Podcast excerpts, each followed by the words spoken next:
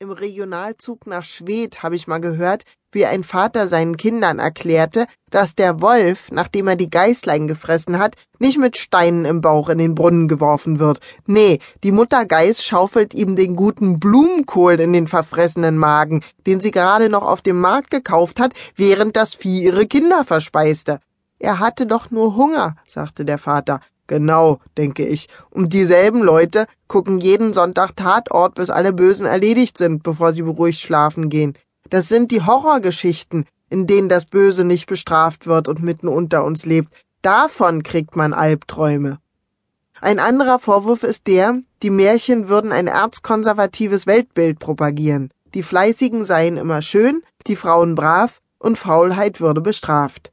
Denkt man auf den ersten Blick. Schaut man die Märchen aber genauer an und gönnt sich zum Beispiel selbst die Freude, die Texte mal wieder zu lesen, dann erscheint vieles in anderem Licht.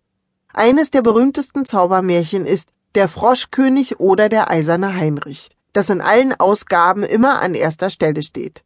Es beginnt ab der dritten Auflage mit den Worten In den alten Zeiten, wo das Wünschen noch geholfen hat, lebte ein König, dessen Töchter waren alle schön aber die jüngste war so schön, dass die Sonne selber, die doch so vieles gesehen hat, sich verwunderte, so oft sie ihr ins Gesicht schien. Wie ich finde, einer der schönsten ersten Sätze der Literaturgeschichte. Fast so schön wie Jurik Beckers Vor einem Jahr kam mein Vater auf die denkbar schwerste Art zu Schaden. Er starb. Oder Rowling Mr. and Mrs. Dursley of Private Drive Number 4 were proud to say that they were perfectly normal.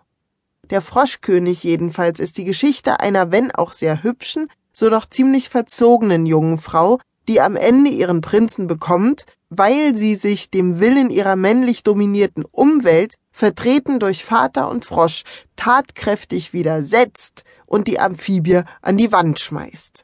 Ein Benehmen, das man nicht unbedingt als prinzessinnenhaft bezeichnen kann. Man könnte den Froschkönig im Gegenteil als Märchen über weibliche Selbstbestimmung und Emanzipation lesen, gegen Obrigkeitshörigkeit und für selbstbestimmtes Handeln. Ein anderes Beispiel. Es wird enorm viel gesponnen bei den Grimms. Mit Worten und mit Fäden. Die Garnherstellung, ob aus Stroh, Flachs, Wolle oder Menschenhaar, ist in allen Geschichten die am häufigsten ausgeübte Arbeit, beziehungsweise die am häufigsten verweigerte Arbeit. Das, Zitat, faule und träge, schreibt Wilhelm Grimm in den Anmerkungen zur großen Ausgabe letzter Hand von 1857, sei eine dem Menschen angeborene Neigung, wie er sagt, die besonders gerne geschildert und bis zur höchsten Spitze getrieben werde. So zum Beispiel im Kinder- und Hausmärchen Nummer 14 Die drei Spinnerinnen. Ich erzähle es kurz nach. Ein Mädchen war faul und wollte nicht spinnen. Und wie die Mutter es schalt, fuhr draußen in der Kutsche die Königin vorbei, die das Geschimpfe hörte, ausstieg und nach dem Grund fragte. Die Mutter schämte sich der Faulheit ihrer Tochter und log, ich kann sie nicht vom Spinnen abbringen. Sie will immer und ewig spinnen und ich bin arm und kann den Flachs nicht herbeischaffen. Die Königin nun hatte schon lange jemanden gesucht, der die drei Kammern Flachs leer spinnen könnte, die bei ihr zu Hause so viel Platz wegnahmen, und nahm das Mädchen mit auf ihr Schloss. Tja, dumm gelaufen. Außerdem versprach die Königin dem Mädchen die Hand ihres Sohnes, sobald die Kammern leer wären. Bist du gleich arm, so acht ich nicht drauf, dein unverdrossener Fleiß ist Ausstattung genug. Und wenn nicht? Na ja, man weiß ja, wie Königinnen so ticken. Auf jeden Fall fängt das Mädchen natürlich nicht an zu arbeiten, es rührt keinen Finger, sondern setzt sich stattdessen ans Fenster und heult. Da gehen unten drei Weiber vorbei.